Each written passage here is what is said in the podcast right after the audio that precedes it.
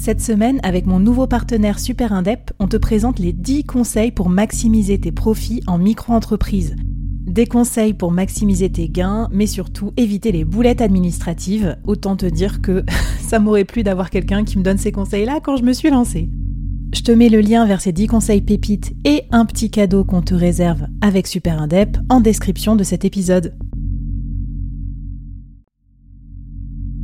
Salut les solos Cette semaine, plongée au cœur du réacteur, mon réacteur de solopreneur. Il y a un an, je quittais mon douillet CDI pour me lancer dans l'aventure du soloprenariat. Pour fêter ça, j'ai fait un vlog, une mini-série de 5 vidéos dans lesquelles je te partage toutes mes coulisses et tous mes apprentissages de solopreneur.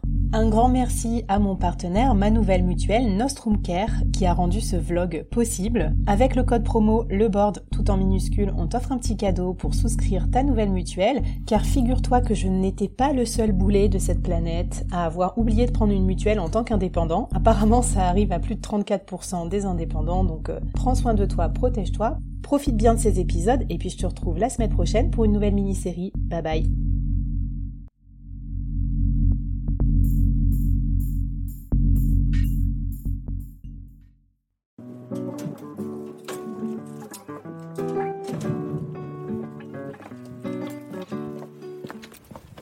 j'attends que la voiture se barre. Bienvenue dans le 1322e test vidéo de mon vlog. C'est super dur la vie de youtubeur. Ça y est, c'est l'heure fatidique, l'heure où je dois te rendre des comptes, te parler de mon bilan de un an de solopreneur, les chiffres, les fails, les succès, qu'est-ce qui va se passer pour la suite? Allez, c'est parti.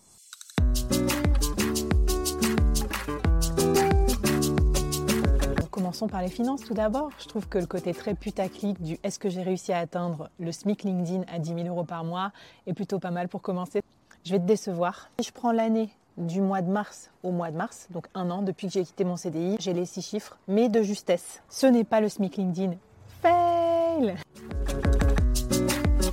70% de mon activité de conseil, de freelance, d'expertise, à 30% d'activité scalable ou semi-scalable, 21% de mon temps facturable seulement. Un peu la loi de Pareto. 20% de mon temps qui m'a rapporté 70% de revenus et 80% de mon temps autre pour faire mon média, pour faire ma communauté, pour faire ma marque. Toi, tu te lances, euh, je te conseille aussi de bien analyser ton chiffre d'affaires pour voir où sont tes points forts, où sont tes points faibles. Te propose qu'on passe ensuite aux difficultés que j'ai rencontrées dans cette première année. Alors je dis difficultés, mais ça veut dire échec. Hein. C'est une façon atténuée d'en parler. Premier échec énorme, je n'ai pas du tout pensé assez tôt à monétiser mon podcast. Le pire, c'est que je suis allée chercher de l'argent, des sponsorings pour mes clients et euh, j'ai complètement oublié de le faire pour moi. N'attends pas 10 000 ans avant de monétiser ta communauté, ton média ou tes produits. Deuxième euh, échec, euh, bon, c'est constitutif de ma personnalité, je le savais et j'assume. Hein. Je suis très dispersée. J'ai commencé à vouloir créer une start-up dans un incubateur et j'ai fini freelance dans le Web 3. Va chercher l'erreur. J'ai pivoté quatre fois mon activité de freelance. Je m'occupe de trois sujets différents à la fois. Se lancer sur une seule activité à la fois, c'est plus rapide. Mais se lancer sur trois activités à la fois, c'est plus résilient, en plus d'être plus marrant. Maintenant, je vois les effets composés entre le board, Fleet et mon activité, et les trois s'alimentent, et surtout, en cas de crise, en cas de changement, me met euh, plusieurs euh, cordes à mon arc. Troisième euh, échec, semi-échec, hein, c'est plus un dilemme.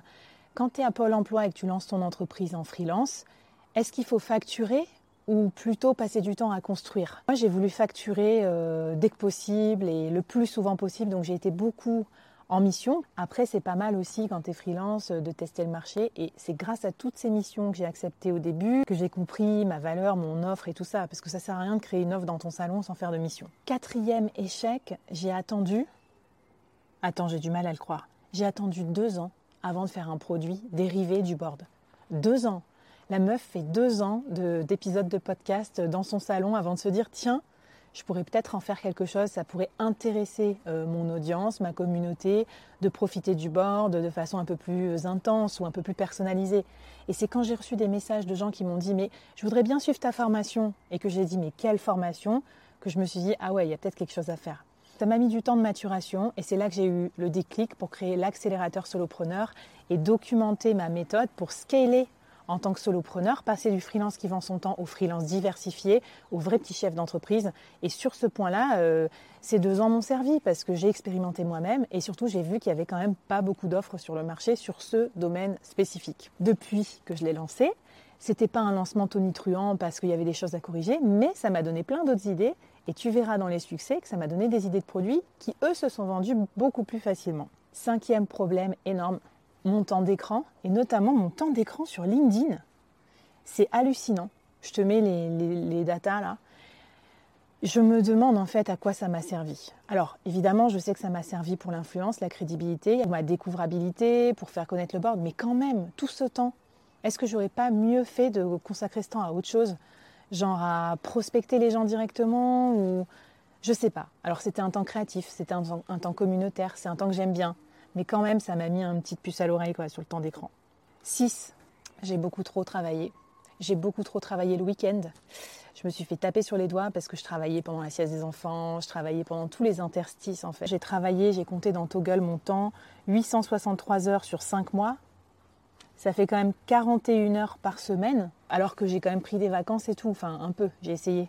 D'ailleurs, c'est l'avant-dernier point et mon énorme échec, c'est que j'ai pas réussi à prendre de vraies vacances. J'arrive pas à décrocher. Quand j'en prends, je prends des tracances. Donc c'est un mix entre travail et vacances. Au début, ça me plaisait. Je me disais cool, je vais surfer le matin et l'après-midi, je bosse un peu. Mais là, les dernières se sont mal passées. J'avais l'impression de bosser pas du tout assez, l'impression d'être une mauvaise mère, de pas assez m'occuper de mes enfants. Donc, euh, objectif de cette année, je te l'ai dit, prendre plus soin de moi, prendre aussi des vacances, enfin, arriver en gros à compartimenter mon temps de travail et à pas tout mélanger dans mon temps de vie. Dernier échec, tu t'en doutes, l'admin un peu cata, mais je t'en ai parlé largement dans le deuxième épisode, donc si tu l'as pas vu, regarde-le. Et puis je te propose qu'on passe quand même aux réussites parce qu'il y en avait. Alors qu'est-ce qu'il y a du côté des réussites? Eh bien tout d'abord, régularité et discipline. Je pensais pas du tout être quelqu'un de discipliné, j'étais quelqu'un un peu foufou, créatif, et je me rends compte à travers le soloprenariat que je suis très déter, que je suis très disciplinée. 380 épisodes de podcast diffusés, 200 000 écoutes pour le board depuis son lancement, le Dry January. Donc j'ai réussi à tenir 27 jours sans alcool. Euh, oui, parce que le 28, c'était mon anniversaire, donc j'ai un peu craqué. Pas du tout envie de te faire de leçons en mode développement personnel ou euh, on peut tous repousser nos propres limites. Non, mais c'est juste personnellement, moi, ça m'a fait du bien. Et puis, je fais trois fois du sport par semaine depuis un an et quelques que je suis arrivée à Nantes. Donc ça, c'est quand même aussi une victoire parce que, notamment dans la vie de solopreneur, on sait que c'est stressant, euh, on sait que c'est très sédentaire. Et voilà, du coup, je suis en bonne santé. Enfin, j'essaye quoi.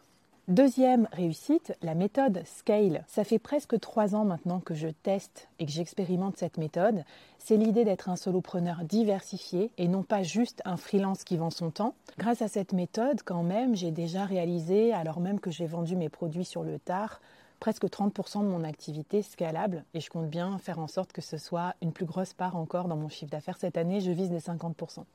Troisième réussite quand même, euh, faut en parler. Je me suis formée au Web 3, quoi, intensivement. J'ai passé des heures et des heures sur Fleet Collective, à geeker, à lire des trucs, à regarder des vidéos, à apprendre à faire des formations et créer mes premiers NFT, quoi. Alors, je n'ai pas codé le smart contract, je les ai fait en no-code. Je pense que ça va me donner d'autres idées business. Quatrième point fort, quand même, même si ça m'a pris du temps, j'ai trouvé mes premiers sponsors. 17 000 followers sur euh, LinkedIn et surtout sans poster de la merde. Il n'y a aucun poste euh, euh, larmoyant où j'ai mis mon chat en photo ou mes enfants. D'ailleurs, j'aurais dû, hein, parce que mon chat ferait plus de likes. Mais voilà, je suis assez fière de ça en apportant des choses un peu complexes, du Web3, de la réflexion, j'espère. Cinquième euh, réussite, j'ai quand même deux bébés minus. Trois ans et demi, un an et demi. Donc j'arrive à combiner cette casquette de solopreneur avec ma life de maman, tant bien que mal. Je les vois, je profite d'eux et heureusement qu'ils sont là parce que c'est ma soupape de décompression. Je pense sinon je serais en boucle en permanence euh, sur le board et tout. Autre réussite, j'ai créé deux produits.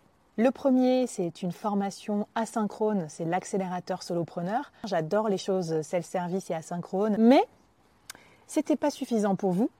Et euh, certains d'entre vous m'ont dit, moi je voudrais bien faire l'accélérateur, mais avec toi et avec d'autres. Alors, vous m'avez donné l'idée de faire le bootcamp. Donc, j'ai créé le Solopreneur Camp.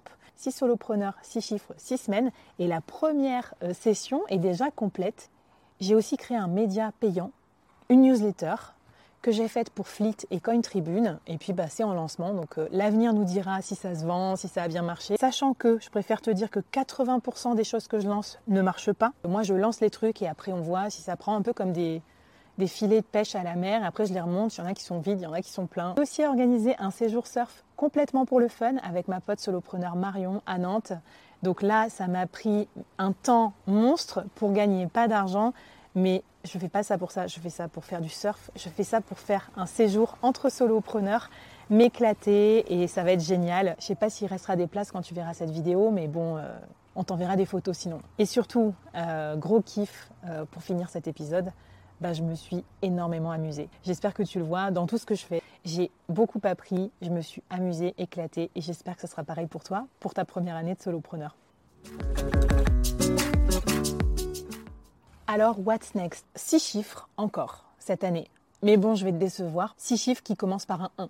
J'ai un peu honte qu'à cause de tout ce qu'on met comme mythe dans la tête, on dise euh, seulement qui commence par un 1. Il faut quand même savoir que la plupart des freelances, ils sont en dessous de 40 000 euros annuels de revenus. Pour moi, l'objectif, c'est pas trois chiffres, six chiffres, machin. C'est plutôt développer une activité diversifiée et surtout scalable. En parlant de scalable, j'aimerais bien, je te le disais, que 50% de mon activité soit scalable. Vendre des produits scalables, environ 30-40 000 euros, ça veut dire, aller entre 100 et 150 clients qui m'achèteraient l'accélérateur solopreneur. Donc on verra à la fin de l'année si si mes hypothèses de départ euh, sont bonnes. Pour le moment, j'ai pas trop fait d'effort commercial alors que je sais que le produit est bon. Donc euh, on va voir, on va vérifier. Je vais peut-être jouer un petit peu avec le pricing aussi à suivre. J'aimerais faire de l'apport d'affaires, plus ça fait partie de mes briques euh, communautaires pour générer du revenu asynchrone. Je vais en faire pour Fleet, bien sûr, parce que dans le collectif, toutes les affaires qu'on amène, tous les clients qu'on amène, dès que ça signe, on reçoit 10% du revenu facturé. Je vais viser 10 000 euros d'apport d'affaires. Mon média, J'aimerais euh, sponsoriser, euh, faire du brand content, des choses toujours intéressantes et dans le respect de ma ligne édito, de ma communauté. Je vise environ, allez, 20, 20, 30 000 euros. Et puis la communauté côté NFT, je vise pas d'en faire une source de revenus énorme. Et moi, si je peux faire déjà 5 000, 6 000 euros, quelque chose comme ça, pour me couvrir les frais de fonctionnement du podcast, ça serait cool. Troisième point important, je vise de déléguer encore plus et surtout encore mieux, parce que j'ai quand même des fois à déléguer des choses où euh, ça a moyennement marché aussi. Il faut déléguer les bonnes choses. Ce que je voudrais faire aussi, c'est automatiser. Intégrer les intelligences artificielles, bien sûr, dans mes process aussi. Maintenant que mes process sont plus clairs, que je vois plus mes points de répétition, je vais encore faire un peu le ménage, encore être un peu plus minimaliste et ensuite je vais automatiser tout ça avant de déléguer et j'espère que ça va me faire gagner en productivité. Évidemment, quatrième point, attention à la marge si je gagne à peu près autant d'argent ou à peine plus, mais que je délègue beaucoup plus ou que les produits, ça me coûte en logiciel, en automation et tout, il faut que je fasse attention à pas trop dégrader ma marge. Cinquième objectif, ma nouvelle offre freelance fractional, donc euh, c'est un joli mot pour dire à temps partagé.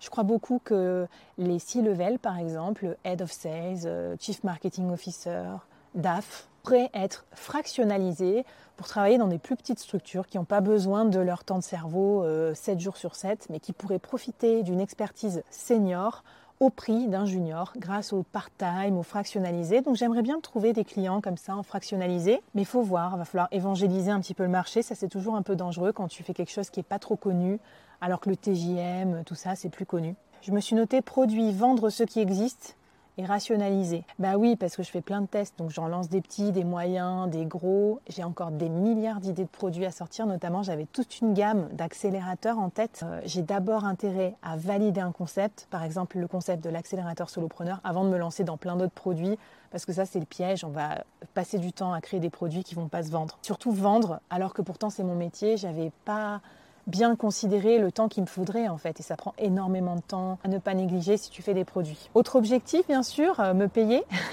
je m'étais donné pour objectif de me payer au bout d'un an pour euh, pas prendre tous mes droits à Pôle emploi. Et en fait, euh, ce qui m'a un peu embêté, c'est la fait de rajouter un truc admin à faire, se faire une fiche de paye et tout. Ça m'a fait un peu hésiter.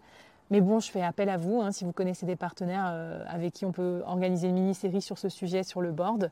ça m'intéresse. Après la mutuelle, la paye, la retraite, euh, qu'est-ce que j'ai encore d'autre? La prévoyance, je vais mettre tout ça en place aussi pour être euh, ceinture et bretelle. La suite des objectifs, réduire mon temps de travail. Je travaille beaucoup, beaucoup trop, je te l'ai déjà dit.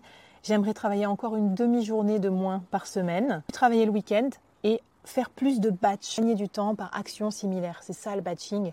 Je le fais par moment et par moment ça dérape et malheureusement quand ça dérape c'est là que je perds en efficacité. Je voudrais également faire plus de freelance for good, donc euh, je t'en ai parlé dans un épisode. Pour ça il faut que j'ai consolidé euh, bien sûr mes revenus de freelance. Je vais mettre ça en place, si t'en fais raconte-moi, ça me donnera des idées.